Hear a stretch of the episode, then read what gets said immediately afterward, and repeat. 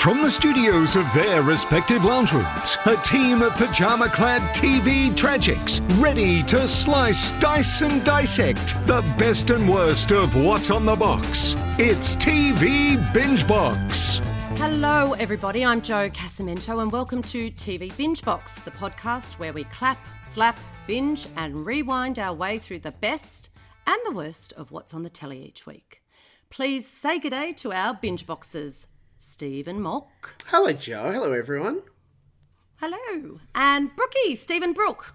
Hello, Joe. Apparently, I'm bringing the gravitas tonight. Oh, don't. Not for a second. According to one Twitter correspondent. Yeah, on What the would you other know? podcast. Always do. You always bring gravitas. Uh, now, we're going to sorely miss the delightful member of our team and the man whose shoes I am attempting to fill at the minute, Dan Bennett. But that just means I'm sure he'll have more gems up his sleeve to bring to us next week when he's back in the hosting seat. Another 70 hours of television watch. Yes, I was going to say that's 140, and my maths is terrible. Goodness gracious. Uh, now, coming up in Clap or Slap, we'll be previewing some great shows Bad Education, Have You Been Paying Attention, Mystery Road, and The Voice are just some, to name a few. And Brookie also has some nostalgia lined up for us for this week's rewind. Not sure if we're getting a piano playing. I dare say he's been a busy boy this week, so possibly not. You are not, and you're getting an unbrookie type show as well. Oh, So good. there you go. Ooh, controversial. Woo! Ooh, but uh, first, we've kept you waiting long enough with this one uh, because of the whole, you know, we got the date wrong kind of thing. So let's kick the show off with our. Group Binge. Now, Molk, we're in stand up comedy land for our binge this week, and there's been a massive build up. The mic is all yours. Take it away. Thank you, Joe. Yes, and look, apologies up front, friends. It was my bad calendar work that meant that I thought we were doing Hannah Gadsby last week. Instead, it has arrived, friends, the sequel comedy hour from Hannah Gadsby, who is honestly one of the Aussie comedians now taking on the world after Nanette, her first uh, stand up hour, gave her a voice and found an opportunity where the whole world stood up and listened.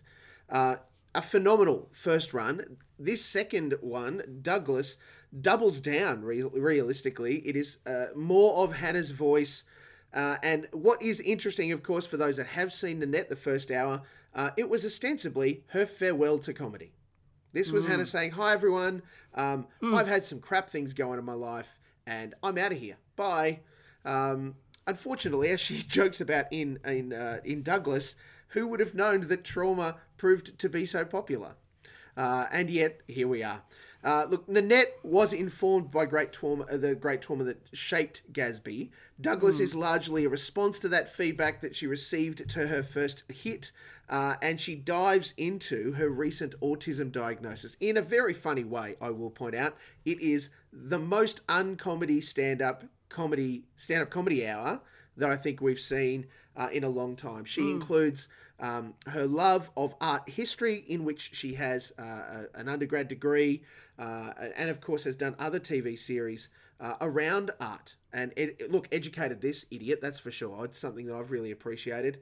Um, look, again, amongst all of it, using the art, talking about her diagnosis and her life, talking about her wonderful dog Douglas. Uh, it highlights her deft touch and her razor sharp wit. I wanted to throw to you guys before we go too much deeper into this. Joe, I'll start with you. Did you watch Nanette? And did you find as it affecting as seemingly most of the world? Oh, good question, Molk, because I did watch Nanette um, and I did appreciate it very much. I would say enjoy was probably too strong a word uh, because she did share with us some very, very, very brave and honest admissions. You know, there was childhood abuse, sexual abuse, uh, a rape during her 20s, I think, um, bashing after a show, like horrific stuff.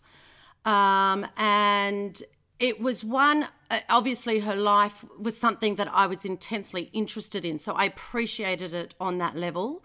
Um, and I thought it was so raw and real. And the reason she gave for giving up stand up comedy um, and about how comedy was, in fact, humiliating to her, and she had to put herself down in order to give herself permission to speak, and that she was simply not going to do that anymore.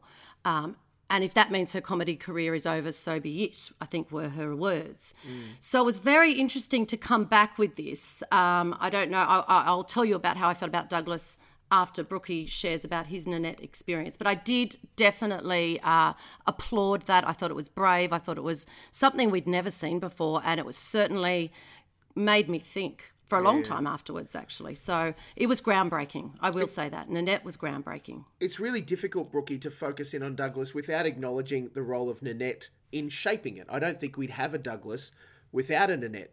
Um, so that's why I guess I wanted to start there before we get into the, the meat of what we actually binged this week. Um, how did you find Nanette, assuming that you watched it? Uh, well, that is a correct assumption because, well, I think for like most people involved in the media or any aspect of television, it was impossible to mm. avoid. It was talked about endlessly and endlessly dissected.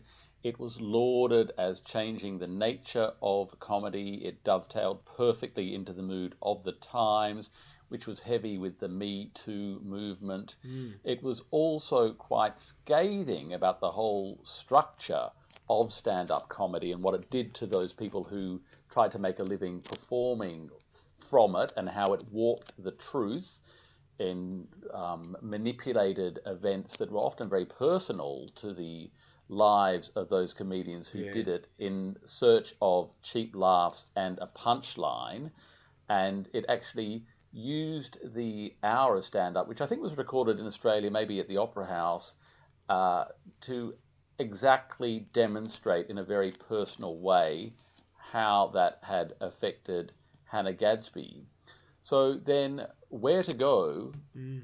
after that? Mm. Douglas really falls, I think, into the difficult second album category. Yes. Whereas mm-hmm. she uh, had such a purpose to Nanette and was very clear about what she wanted to achieve, and she had a lot of things to say the question now being does how can Douglas possibly mm. live up to that? Well, did it, Brooklyn? Wow. Did it measure up for you? No, no, no. it didn't. I, I have to apologise uh, firstly to Hannah Gadsby and also to my fellow podders because, and I think this does say more about me than the material. I dozed off halfway through. Oh, Brookie! Wow.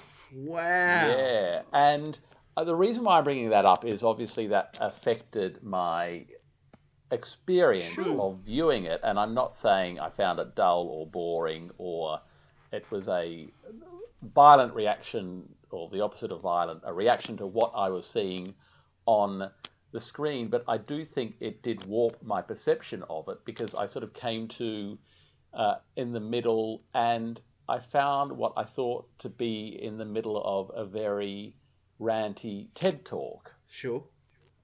And was that post Ninja Turtles or uh, before I, no, Ninja I Turtles? saw the Ninja Turtles, and I actually I did go back. I went mm. back, and I thought lots of really fun observations about mm. the differences between the United States and Australia, which was clearly her lived experience. Yes. Very unusually at the start, a kind of signposting, almost like a sort of chapter yes. heading that you might get on a mm. DVD box set. I'm going to do this bit. I'm going to do that bit. Very uh, interesting. That the bizarre, you know, the stand-up anecdote about being in the dog park with Douglas and encountering the stranger, mm. which just had me thinking, well, is this the stock standard comedy stand-up manipulation of an incident? that might have happened in real life or might not, but was being played for laughs. Yep. So again, had she given up, in effect, her battle and had gone back to mining her life for stand up. Uh, got the art history lecture on the Teenage Mutant Ninja Turtles, which I thought was a little bit over the top. She is a golfer, yet she attacked golfing. Mm, so I found that an interesting kind yes. of dichotomy as well. And this kind of rage against various things. I think everyone gets uh, about anti-vaxxers. I found that actually a bit of a cheap target. We know it's wrong. Mm. Um, uh, so there was some jokes there, but also a kind of labouring of the point. So, um, uh, yeah, that was my mm. impression well, of what that, I saw. Yeah. that's actually really fascinating to me, Brookie, that you dozed off because I had an almost opposite experience where, and I think you dozed off in probably the best bit to doze off in if you came to halfway through because I started watching it as you mentioned she sets up the what's happening. And to me that was classic autism. And I work with an autism charity very very closely and I I, I know a lot of their traits. And I felt like that was the classic. And and uh, forgive me if I'm wrong because clearly I, I, I don't know and I'm talking out of my butt really. But I felt it was a classic anxiety technique that is uh, often the case with autism, whereby it's like if I set this all up for you, you can't be disappointed at the end. It's sort of an almost anxiety precursor. This is what I'm doing, so I'm just telling you now, so you know you you don't expect anything more. Um, so I understood that, and I actually thought that worked. As you mentioned that word manipulate, Brookie, I think she's a master craftsman at comedy in that sense that she knows how to pull the audience, um, knows when we're going to laugh, when we're not, when we're, you know, all the tension. She's very clever at that and she's very smart, mm. clearly. And what she told us would happen probably did happen. I mean, I was waiting to the end for the last joke, which she promised, and it did land. But the first 40 minutes, I was actually, I wasn't angry. I wasn't like I had to turn it off, but I just couldn't sit through it. It was rather, well, maybe that's why you dozed off, rather boring. I just found it a bit not funny. I didn't find myself laughing. It wasn't too much to, you know, and I sort of thought, God, I'm not wasting my time on this. I've got other good stuff to watch. But then this morning when I went for a walk, I thought, look, I better do my homework and, and finish it. And I, boy, was I glad I did, because I think the best bits are in the last 20 minutes. And mm-hmm. it's when she turns to her personal as you said, Brookie, it's not when she's doing the comedy thing, it's when she turns to her real story. That I found that fascinating, that insight into um, autism as a young school student and how she saw the world and, and, and her teacher. The penguin and the box example, that was brilliant. And it really gave me an insight that I think will live with me and help me understand more of my autistic friends, uh, how their minds work, um, and how they're just so, what you say is, is what you mean. There's no other understanding of that. I think. I Um, think, can I just yeah, something sure. you said earlier that really gave me a fresh insight when we're comparing, as is inevitable, Nanette with Douglas, was to do with humility.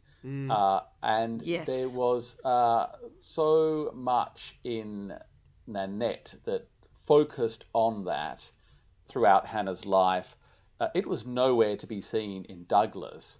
And even the stories where she was talking about her childhood and being autistic and undiagnosed, uh, she was almost defiant, I thought, in the retelling of that. She had a real strength in how she dealt with the guy in the dog park and her attitudes now to the teacher who she interacted with completely changed. I guess that's what worldwide success and fame gives you a very different perspective. It's also really changed her comedic approach, I think. Mm, you are spot on. Yeah. You've just nailed it, Brookie. You've, it's come to me what I didn't like in this one that I loved in the first.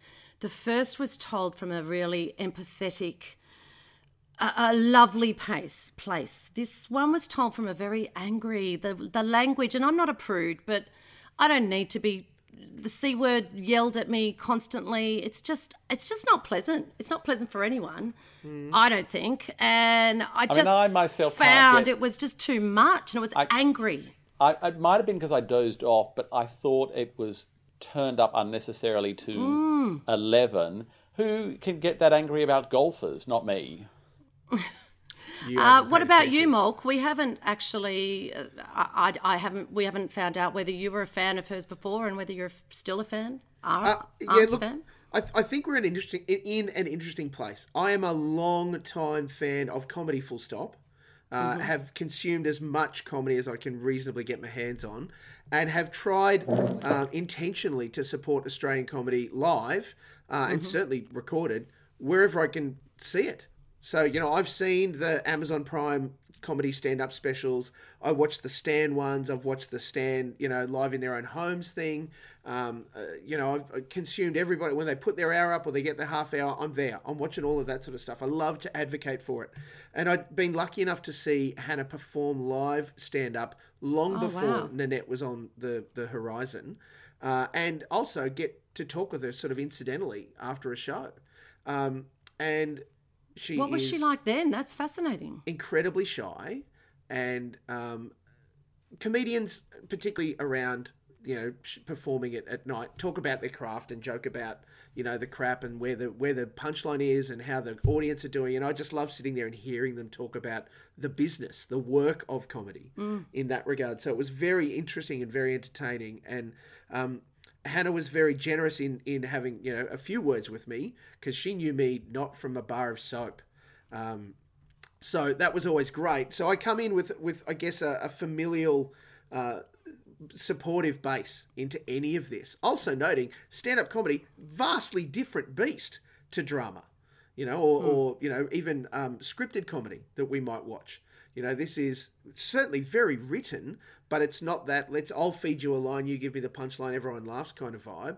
Um, it is I'm going to deliver this like this, and I will play it out, and I might deviate from the script and work the crowd, or I might just hang into this. And certainly, the recorded hours that we get, very rarely do you see them work the crowd unless that's part of the trope that they're trying to reinforce. So I loved Nanette. It absolutely shook my world, um, and I was gobsmacked both at the the pathos and um, the strength that she displayed in recounting those very personal stories and how she has addressed slash dealt with them. And in part, Nanette was her doing that. And so I saw Hannah come to um, uh, Douglas emboldened. She has a new confidence. She has, uh, uh, you know, a, a, a you know worldwide knowledge of her now that never existed, and she never asked for, and never thought would happen. Um, and and I would offer that in you know delivering the net. She I, I heard, read an interview with her where she talked about doing it you know almost every night for two years. You know that's a lot of yourself to lay out on stage every night. The mm. emotional beats in that are intense. Mm. So the mm. anger that I hear come out in a very comedic way in Douglas absolutely would be in response to all of that stuff that she outlines around trolls and haters and the people that have come at her and said that but Nanette was whatever it was and, and and all of those things. As much as it was you know her ferocity in dealing with an unknown male doctor um, that she had to deal with because her normal doctor was away and his views on her, her diagnosis to everything. Um, I look I love love love loved it um, You I loved will- Douglas. I'll watch it again. I'll watch What, both. you laughed? Oh, laughed lots throughout? of times. I definitely love because again, talking about that student of comedy stuff, I love the fact that she started in her way describing that this is as an autistic person, this is how I process stuff.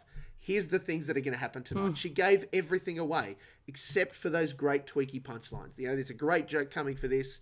There's this thing happening. There's going to be a really funny, um, you know, uh, what's the American? Oh, bloody hell! Sleazebag. Yeah, the American sleazebag comedian. C C L. What's his name? Lewis, Louis C.K. Louis CK. C.K. Yeah. So you know, she foretold Who I had that- to Google afterwards. Actually, I am ashamed to admit and realise what he'd done. So that that joke was brilliant. Once I realised. She kind exactly of who it was. ended ended on an uh, uh, un. She ended on a very Hannah Gadsby mic drop, which was that she held out the mic after the Louis C.K. joke, and then was sort of seemingly to me slightly frozen, and then had to demurely put it, place it down on the ground before she walked off. Well, she did in bring a- uh, that. explained that. Yeah. She explained that up front that because she's autistic, she doesn't like loud sounds. So she would, you know, any normal comedian would just drop the mic in, you know, and exit the stage. But she couldn't stand nan- loud sounds, so she was going to place it delicately. Oh, sorry, was this when I? you dozed must have been asleep within You the first back five far minutes, enough. Brookie. That's what's happened Okay. there. You need Right. to rewatch this sucker. Uh, No, look, but then how perceptive of me not Yes, hearing that noticed. to work Yes. that out. Thank you. there you are. Point I thought to it was me. marvelous the way that she intertwined her life into it. That that's what wins for me, and, and it's the storytelling. Um, and I noticed the differential. You know, the story that she told about herself was very different to the story she told about herself in uh, in Nanette. So I love Douglas. Brookie, your thoughts and a score, you snoozy sleazebag. Yeah, I um again I'm apologizing a because of my uh, state of mind during viewing of this and I'm going to sit on the fence and give it two and a half because I just feel I'm unable to highly recommend it or not. Um, but I think she is in some of the many interviews that she has given this week to promote the program. Say that one of its qualities is that it bears up to repeat viewing. So in a couple of months, I may well revisit. Wow, Joe. Yeah, I think it's one that's going to live with you, and for that reason, uh, I do think the last twenty minutes are better than the first forty minutes, um, and worth hanging around for. I also think she'd be great. I mean, if she did want to walk away from comedy, as she said in Nanette, she wanted to, and and also that wasn't really explained. What was it? The money, the fame that kept her there. That really, to me, was missing. Was was the whole Nanette thing just a fake? Like, you mm. know, she had said so vehemently, I am not doing this anymore. I will not put myself through it anymore. And then two years later, she is. I didn't quite get what had drawn her back in. I mean, obviously, it must be fame, money, and and keep working. Yes, that's and we would un- all understand that, but it wasn't really explained. Um, so I'm going to give it all in all. I'm going to say it's not must see TV but uh, unless it's your bag but if it is and and you want to be you know challenged and, and thought you know be left with thoughts long after i'm going to give it a three and a half which is solid from me Mate, that's representable. That's people go and watch It it, is. right? it is I will uh, never think of country clubs the same again. Uh, I will always remember. spelt very differently That this was, time that was round, a good right? joke. I did like that was that a good joke I will Yeah. always remember um, uh, her finding "Where's Waldo? Where's Wally?" in that picture. Um, oh my god when and- the the lactating oh yeah, yeah, the, the lactating virgin mary that was hilarious that was funny And I'll always remember that the penguin is around the box. Um, this is the fiviest of five stars for me. I am so so deep. wow Totally recommend that people check out Douglas from Hannah Gadsby, Gadsby with a big asterisk. If you have not seen Nanette, There find some time to sit down and watch it first, and then don't watch anything else. Let it sit Uh, with you, process wow. it, think about it, and then come back a couple of days later and watch Douglas. It is so great, an excellent sequel. It's certainly a difficult second album, Brookie, I agree, uh, but I think it landed in exactly the right spot. It is on Netflix right now, as is Nanette, the precursor stand up hour. Phenomenal work from uh, Tasmanian comic Hannah Gadsby. There you are. Well, more shining a review we haven't had, and you're actually her target. Her target because you're Almost. a I straight know, I'm the- white yeah. male. I've got yeah, like you really are, the and Yeah, she yeah. says that. Yeah. So for you to be that um, praiseworthy, uh, definitely everyone else tune in and tell us what you think. Um, and just don't golf. That's right. Uh, now it's time for the segment everybody loves. Clap or slap. Now, Brookie, you're first up this week. What have you been watching? Well, Joe, I've got a bit of a thing for editors of the magazine variety, uh, particularly the fashion magazine variety. I was once a lifestyle editor myself. I saw Anna Wintour, the legendary Vogue editor, interviewed on stage once, and I loved what she had to say about editing, provoking her readers, and uh, articulating a really clear vision for connecting with readers, which, let's face it, is what the media is all about. So you're the one that watches Devil Wears Prada every Prada. time it's on television. I pretty much do, and I've also got the September issue on DVD, which uh, Amazing. is the documentary Yes. about Never putting together. seen that. Oh, it's amazing. Oh, oh, Joe, do yourself How a favor. can I be not have seen And I that? often yes. watch them in tandem. The third Yes. one in that collection is another documentary called The Eye Has to Travel, which is about a Oh. lady called Diana Vreeland, who was a predecessor of Anna Wintour's editing Vogue in a much earlier era during the 1960s. She had a long and storied career and was one of the most unconventional figures in public life. She worked at Harper's Bazaar uh, decades earlier, and she had a real flair for the outrageous and connecting with the public.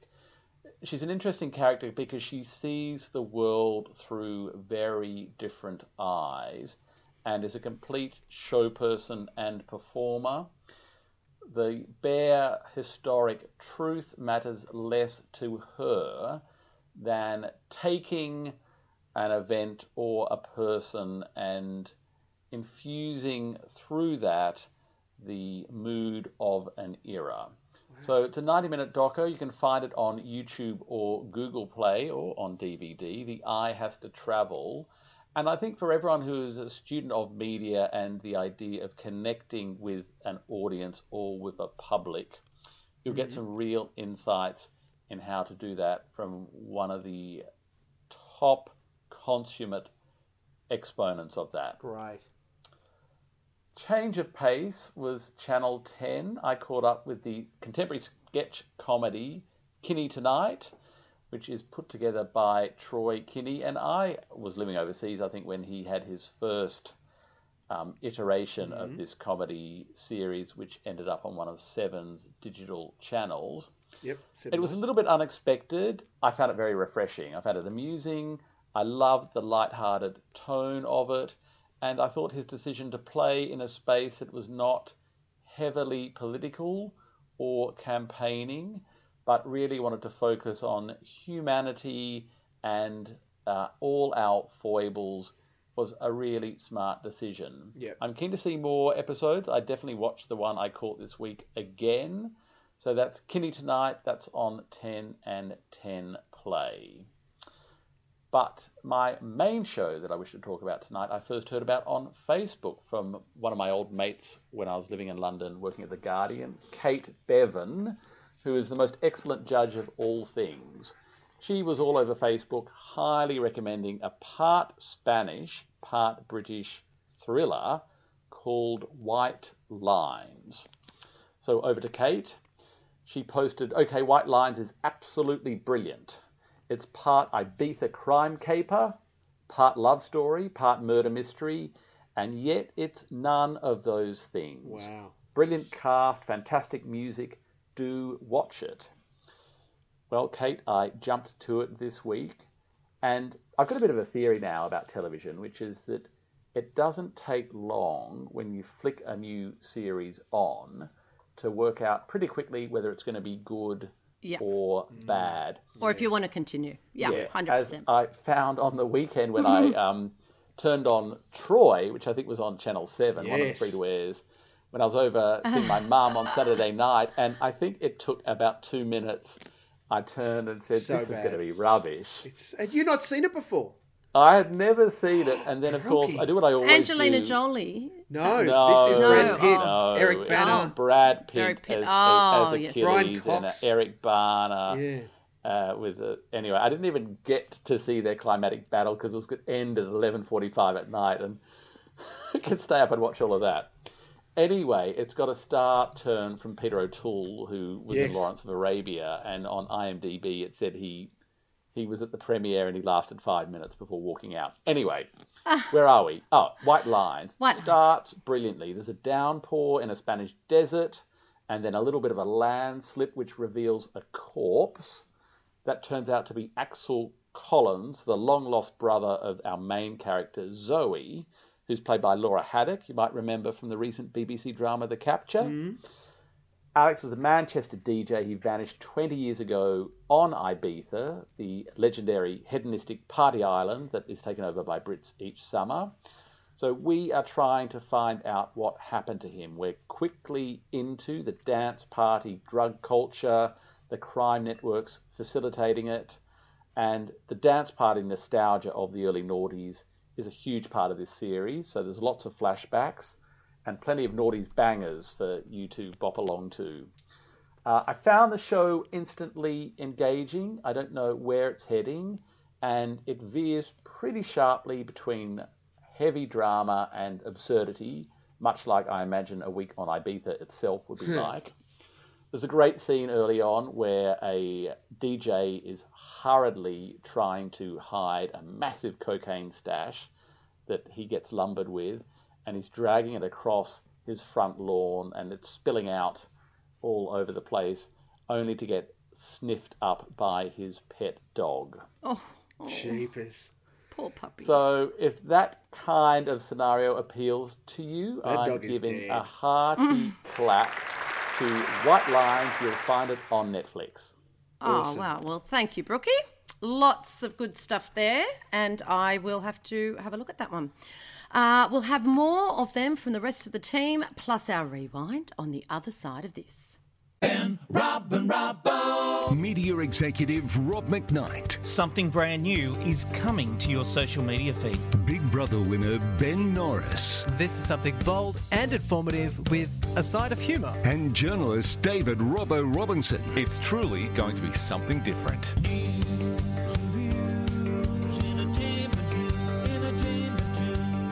The Ben Robin Robbo Show starts April 20. Go to tvblackbox.com.au slash BRR for more information.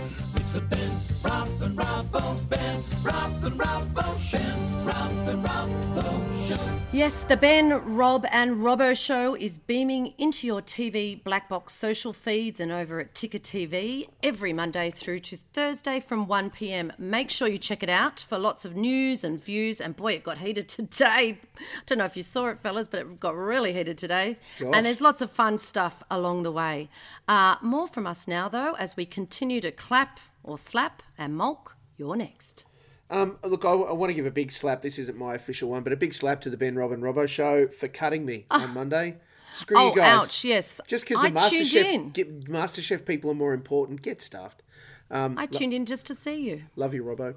Um, the look for me, it's been a week where I haven't watched enough television for mine. I've been too busy, but I did manage to squeeze uh, these things in that I wanted to note. I went back to Bad Education on Fox Showcase and finished it because I'd stopped. It would have been about forty-five minutes in because I had to go. Uh, and look, I This actually is the Hugh Jackman one? Yes, Hugh Jackman, Allison Yes, Janney yeah. about the the New York State. Long. Island um, public school uh, embezzlement s- story. I have Mm. True to say, story, yeah. finished a lot stronger than I expected.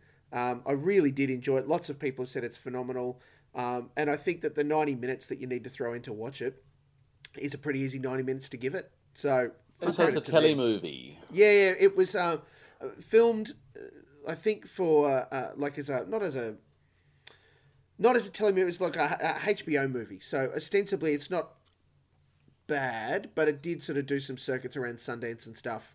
Um, so he had a pretty cracking cast in Hugh Jackman and Allison Janney as the big, big names in it, um, uh, and Ray Romano as well as the the school um, chairperson, uh, the board. Everybody you know, loves chairman of the board. He was really good. Um, I tripped over the fact that Rick and Morty have returned to Netflix. Um, season four, they cut halfway through, and I'm going to say up front, I'm not smart enough to understand uh, a lot of what happens in Rick and Morty, but god damn it, I love that show so so much, so fun, uh, and they do some crazy mind bending, time breaking, meta jokes about even themselves. That in the the four episodes that I watched on uh, on Monday broke my brain, but so good. Uh, I am enjoying. Have you been paying attention? I, I said when the when it came back that I was finding it difficult with them remote. Uh, You and did. You were qu- uh, reasonably well. You were highly critical for you, Molk, which was mildly critical in the scheme of things. I'm a softball. There's no question. Um, but I've, I've warmed up to You it. and feel they've found their social isolation groove. They really have, and just in time for them to stop doing it. Um, they're moving, um, but they're not all back in the studio. They're going to be spread around the Channel 10 compound uh, in, Oh, next to the Hotel. Como. So someone from you know this part of you know the office, and someone in the studio, and someone over here, and all of those sorts of things. So they will still be on the screens as we see them, but um, unless they're overseas, like uh, you know a Melanie Bracewell or whatever, they'll all be in the building, um, which Ah. is a smart enough move, and I think that's a great Yeah. way to bring it together until they can all sit at that magical Mm-hmm. blankety blank style desk together. I forgot that Sunday past was SBS Viceland's now annual fifth Elementathon.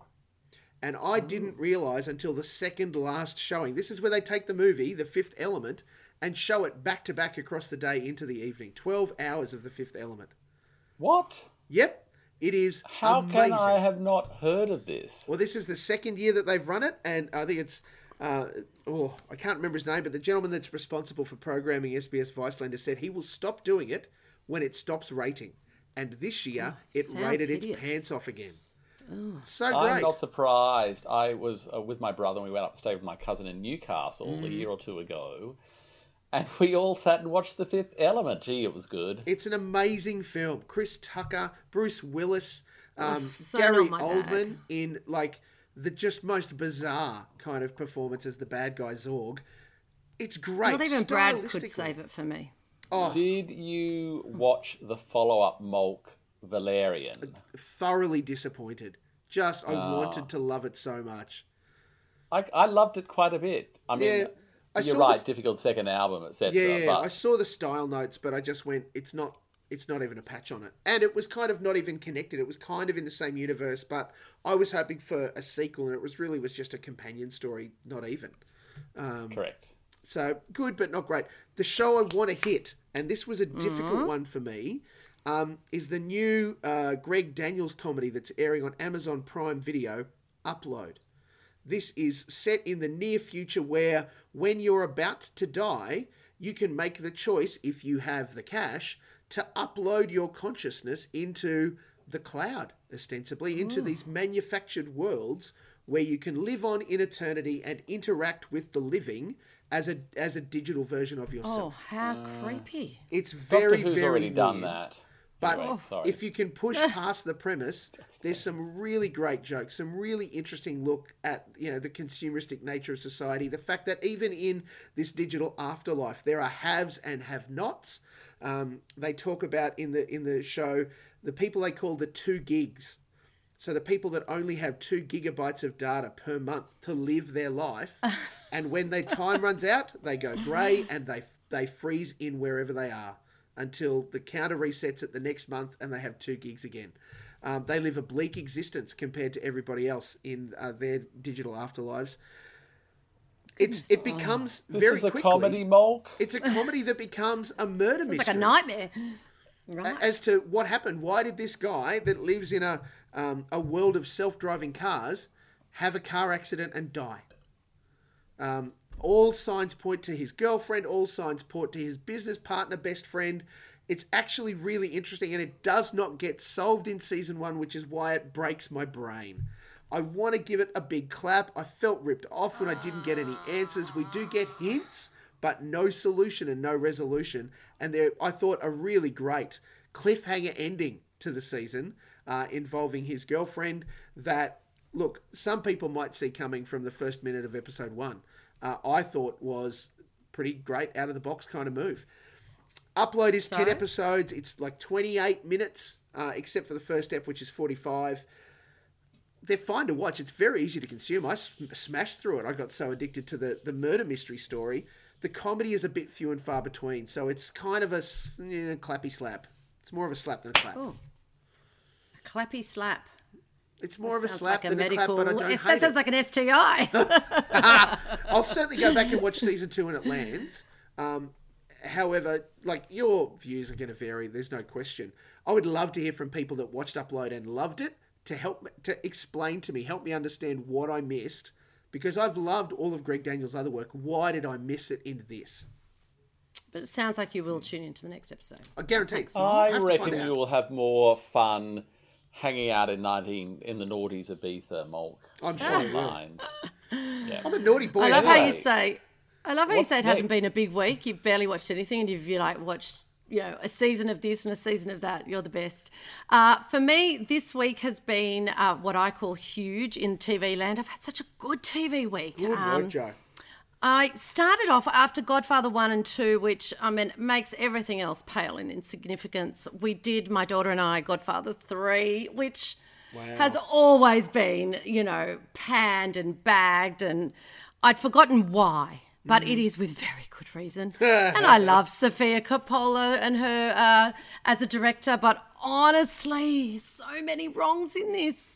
It's just so bad her acting the fact that and, and, and I, there was another layer that i hadn't come across before and we ended up sort of googling it and working out whether this was a normal thing was the incest between hmm.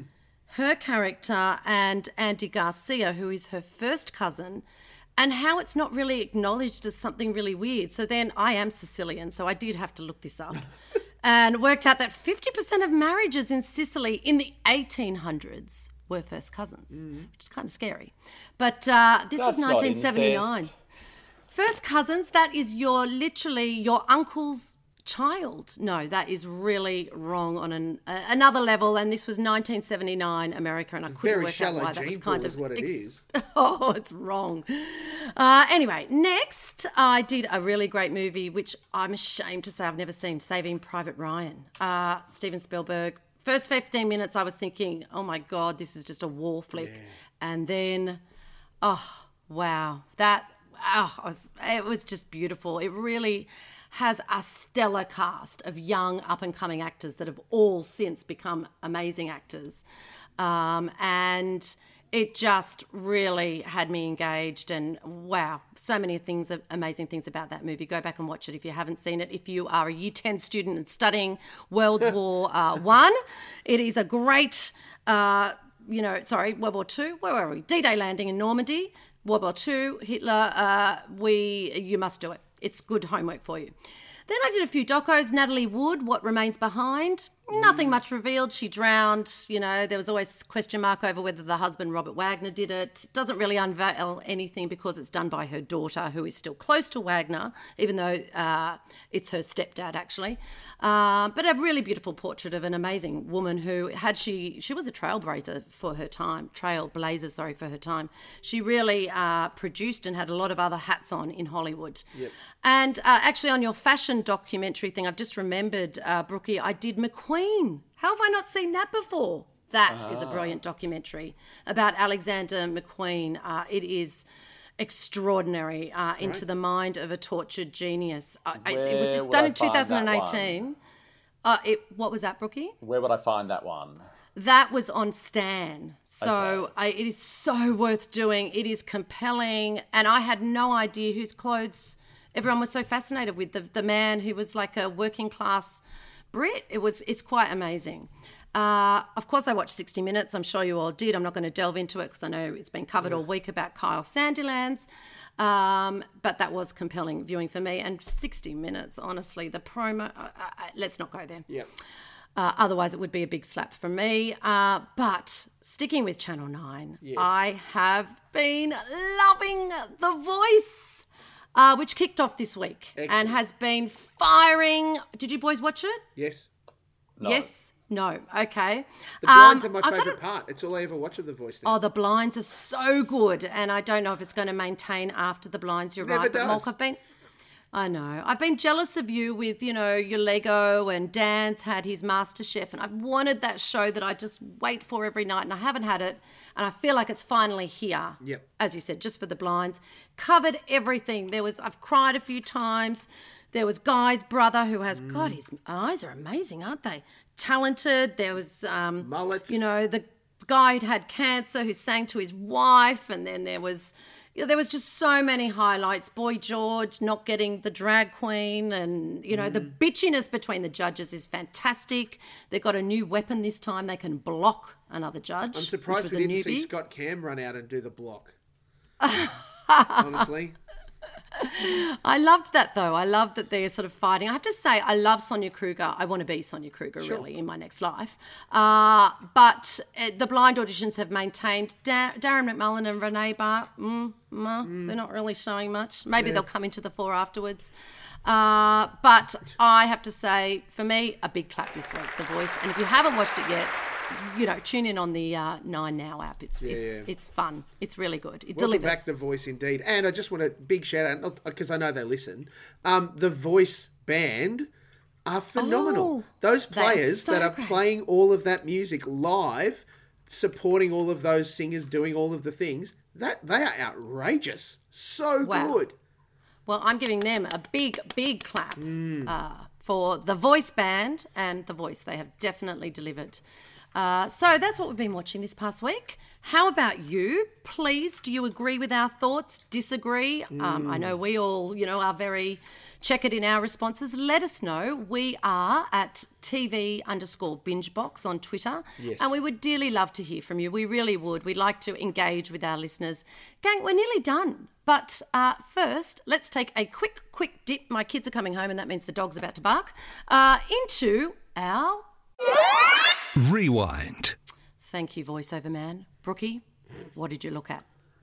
Okay, I'm slightly cheating this week, Sure. Joe, because I've chosen a program that is still running Mm-hmm. and actually producing some of its best material.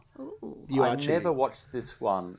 I never watched this one live. Well, I did actually once when I was out drinking at a cocktail bar in Hawaii, having a good time, not a great time. It was December 17, 2011. And I suddenly thought to yourself, you know what? Much as I'm enjoying myself, I'm actually going to go back to my hotel room in the Sheraton to watch live from New York Oh, Saturday night Saturday live. night. Oh, I can So still good. actually remember that night because they had a Today show, NBC Today show, send up where Kristen Wiig did a hilarious Yes. impersonation of Kathie Lee Gifford being mercilessly cruel to her co host, Hoda Kotb. And look, I still watch it to this day because it's on YouTube, like so many classic sketches from this show which started way back in 1975 on mm. NBC, and it still has the same late Saturday night time slot. And all the eras from the show are on YouTube. You can see Dan Aykroyd, Chevy Chase, Gilda Radner doing a hilarious impersonation of Barbara Walters, Baba Wawa. Hmm. One of my favorites from the 90s was Mike Myers Yes. as a very Jewish talk show host of Coffee Talk, Linda Richman, who has a Barbra Streisand obsession. You can actually see during the middle of a Barbra Streisand concert, Mike Myers as Linda Richman in the middle of the crowd get up and have an exchange with Barbara. so this show has really got itself into the American but also world culture. Some of my other favorites are Kate McKinnon doing hmm. various impersonations of Ellen. Yes. And one of my all time favorites, Kristen Wiig again in a sketch where I'm just going to tell you what happens. Liza Minnelli tries to turn off a lamp. I know that's not going to make any sense, but the joy of eh. Google means you can go on Yes. and watch it. You can see it on uh, Comedy Central, on Foxtel mm. for the current episodes, but they have a Twitter account, social media account, Instagram. Mm. You can catch up with some of their favorite clips from today and yesteryear. I'll just leave you with one of the most impressive things from any era, any TV show, which was Saturday Night Live episode that was the first to air after the 9 11 terrorist attacks. The opening of the show confronted the whole tragedy front and center. It featured New York Mayor Rudolph Giuliani in front of a group of first responders who had been at ground zero. That's how they opened the show. Hmm. And after Giuliani had given his speech, executive producer, the legendary Lorne Michaels, turned to the mayor and asked for permission to continue on with the program. And he said to Giuliani, Can we be funny? And hmm. Giuliani replied in a classic incident, Why start now? so good. So good. Uh, I've only I've come to love it through my daughter. She's obsessed. In fact, I think she'll head down that path uh, of, of stand up comedy and, and all those sorts of things. And um, they still are relevant. And honestly, um, the history there is so it's rich. a rich isn't it? history. And you know It is. what? Actually, watching the show as recorded is not as good an experience because Hmm. always there's going to be a few dud clips. But when you've got more than 40 years of comedy gold and you can call up the greatest hits, if you like, at your leisure, yeah. I think that's just a better way to view it. Yeah, Will Ferrell's turn on Saturday Night Live has been some of the funniest stuff I've seen. yeah, Um, I mean, been- I, we could have been here all night if I'd gone Oh, through Yes. all the uh, Eddie Murphy, another Yeah. one who was brilliant. So great. Conan O'Brien was a writer on Saturday Night Live for, for a time. And on his podcast, Conan Needs a Friend, there's an episode where he recounts just how challenging the Saturday Night Live writers' room is and the pressure that they put each other under Oh, to you must deliver. have to be so good. Oh, it, it, they, they it, basically on Tuesdays, I think it is, they write for 24 hours straight. Wow. because they've got to get the scripts done so they can start mm. shooting stuff. And the celebrities they get on. Incredible. Yeah, phenomenal. Okay. Well, Brookie, uh, just quickly, what are we watching next week? I need to write this Ah, down. Yes. It's group binge time. So, team, you need three solid hours to watch what I am calling sorry, sorry. Wow. one of the That, the way you said that. standout programs of 2020. Yeah. It is The Beach. It's a six part factual program from SBS and NITV. I'm very happy that we can feature this. And it concerns a very personal project for filmmaker Warwick Thornton, who's just finished up with Mystery Road on the ABC. It's a very personal project where he goes and confronts his demons on a beach shack in the very remote uh, part of Western Australia's Dampier Peninsula. There's amazing visuals, there's his monologues about his past regrets, there's a bit of therapy, there's a bit of cooking, it's part Bear, Bear Grylls, Boys on Adventure, part Jamie Oliver cooking experience, part Brene Brown therapy session. Uh, so that is what we're all going to be talking about Okay. next week. And Dan caught up with the man himself for a chat about the past year of his life. Warwick Thornton, thank you so much for joining us on TV Binge Box. We've been excited about this series since it was first announced at the SBS Upfronts last year. For those who haven't read about the show yet or haven't heard about it, what can they expect? it's you know it's a it's a unique little beast this one it was it was interesting actually trying to get you know to develop it and get the money for it because between uh, NITV and between Screen Australia they were like we have no idea what you're trying to do Warwick but um, Yeah, we'll, we'll go along with you. And I was like yeah yeah bear with me bear with me um you know let me make it and I'll tell you what it's about when I've finished it. So it's it's it's a bit it's a bit out there you know it's kind of what is it? It's um, you know, it's one bloke, three chickens, um, in a shack on a beach, and him, him trying to um, sort his life out and break the the cycles of his, you know, bad behaviour. Well, it's an incredibly personal story. How did you go about putting it all together in the edit suite? I mean, I imagine this is probably different to anything you've ever put put together in that space before. Yeah, totally. You know, I had an amazing editor named Andrea. You know what I mean? And, and the interesting thing was that you know you the vanity because I because I directed it. You know that that my vanity became a um, you know in the first week of the edit it became sort of um, sort of important what I look like. Yeah. And the irony is that you know the worse I looked, the better the film was. Yeah, what I mean? right. So you're trying to choose all these shots where you look sort of like you know you know what you're doing and you look handsome, and it's like actually they're the worst shots to have in the film. The ones where I don't know what I'm doing, and the shots where I look terrible. You know what I mean? Wow. Are Yeah. actually the better uh, are the better better sequences because the film's about falling to pieces and it's Yeah. about you know um, pulling yourself back together again. You know, so that was that was the interesting thing. We had to had to relinquish and get rid of the vanity and the, the, the fear of what I look like Yeah. to actually make a better film. Which is a huge thing to do. Did you have any reservations about the project from the outset, or were you sort of happy to just to go open book with it? No, I was scared shitless, and I, I hated it from day one. But you know, after the first week of having Dylan and Nicole there, you know what I mean, in Yeah. my periphery, they sort of faded away. So I just, kept, I just, you know, it, it took about a week to to forget that they were there Yeah. and to and to move on and actually start, you know, rebuilding and, and, and getting stronger. So you know, and so it kind of massive reservations. It's like, what did I just get myself into? You're an idiot, Warwick. You know what I mean? This Yeah. camera's been thrusted in your face. You haven't had any alcohol for a week. You're falling to pieces. You've got the hot and cold flushes. Oh, you know all that kind All of that wonderful, stuff. terrible, Wow. wonderful stuff. It makes great television, but you know, not good for you. Not good for your ego when you look like shit and there's a camera in front of you. Six episodes all up. They're airing back to back this Friday night on NITV, SBS, and SBS On Demand. Uh, sort of like a big film. Is that how you uh, anticipated them playing out, or are you happy to see them well, play out no, that way? originally it was six episodes. Do you know what I mean? You know, and, and staggered. Yeah. But um, you know, between uh, uh, NITV and SBS, they when they when they seen the, the you know the final product, they were so excited about that. They wanted to build it into a. You know, I think they call it a road, roadblock where both TV, you know, two stations screen Yes. the same thing. You know Yeah. what I mean?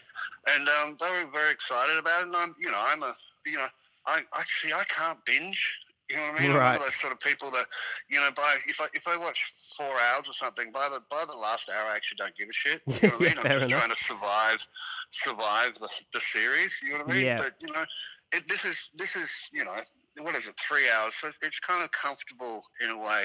Just while I've got you, a huge congratulations as well on season two of Mystery Road. Just such incredible you. television. Um, what's next for you? What's on your schedule for the rest of the year?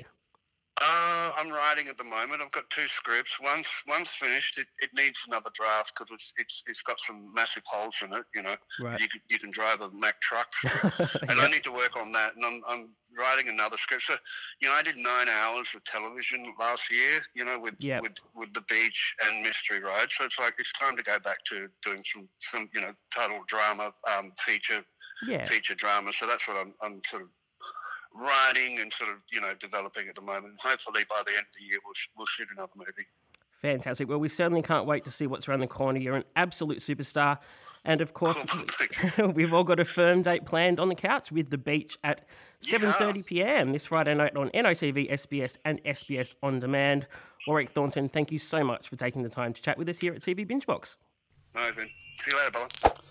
Okay, so that is The Beach. Warwick Thornton there chatting to Dan. Now, there's a number of ways you can watch this one. There's a Friday night marathon viewing session, which is going to be mm-hmm. on NITV, but also on SBS. And then there are going to be separate episodes shown next week on NITV, or you can binge the whole lot Yep.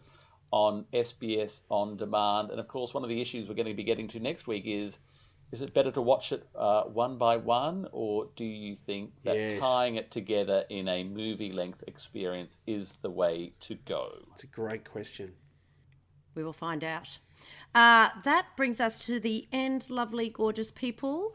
A huge thanks, as always, to our binge boxes this week, Molk and Brookie. Uh, where can we find you on the socials, Molk? I'm at Steve Molk on all of the important socials. People, friends, remember that when you uh, rate, give us five stars, and review the show, that not only helps people find it, but it allows me to fill the deep void in my life, which is that I need your affirmation. From, uh, for example, even just in the last, this last week, a comment from Sumods. Uh, top 10. Congrats on the 10 episodes. Really look forward to this pod dropping each week. Well done too on sharing some of your personal stories as it helps provide perspective on your reviews. A shout out to, to Dan and his mellifluous delivery. Wow, I didn't get through that easily. Uh, proves why Rob is such a brilliant media executive by putting together the team without his on pod presence. Oh, and we do miss Dan's mellifluous. Is that how you say it? Oh, I think so. That's what I said. Voice, thank you, Sue. That's very sweet. Um, tell us, Brookie, where can we find you on the socials? At Viscount Brookie, love to have a chat. Uh, all right. And, congrats I'm to at- you, Joe, just before you dive in. Congrats to Oh, you on keeping this ship running. Well done. I don't know if I was mellifluous, uh, but uh, I did keep you in line. And have we come in under time? Just. Oh, ouch. Just. Um, I'm at Joe Casamento one on Twitter and Joe at joecasamento.com on Instagram. Thank you to everyone for listening. We do love having your company. Make sure you join us again next week. Do tweet us. We love to know what you're watching. Join us again for more TV Binge Box. Until then, we're out.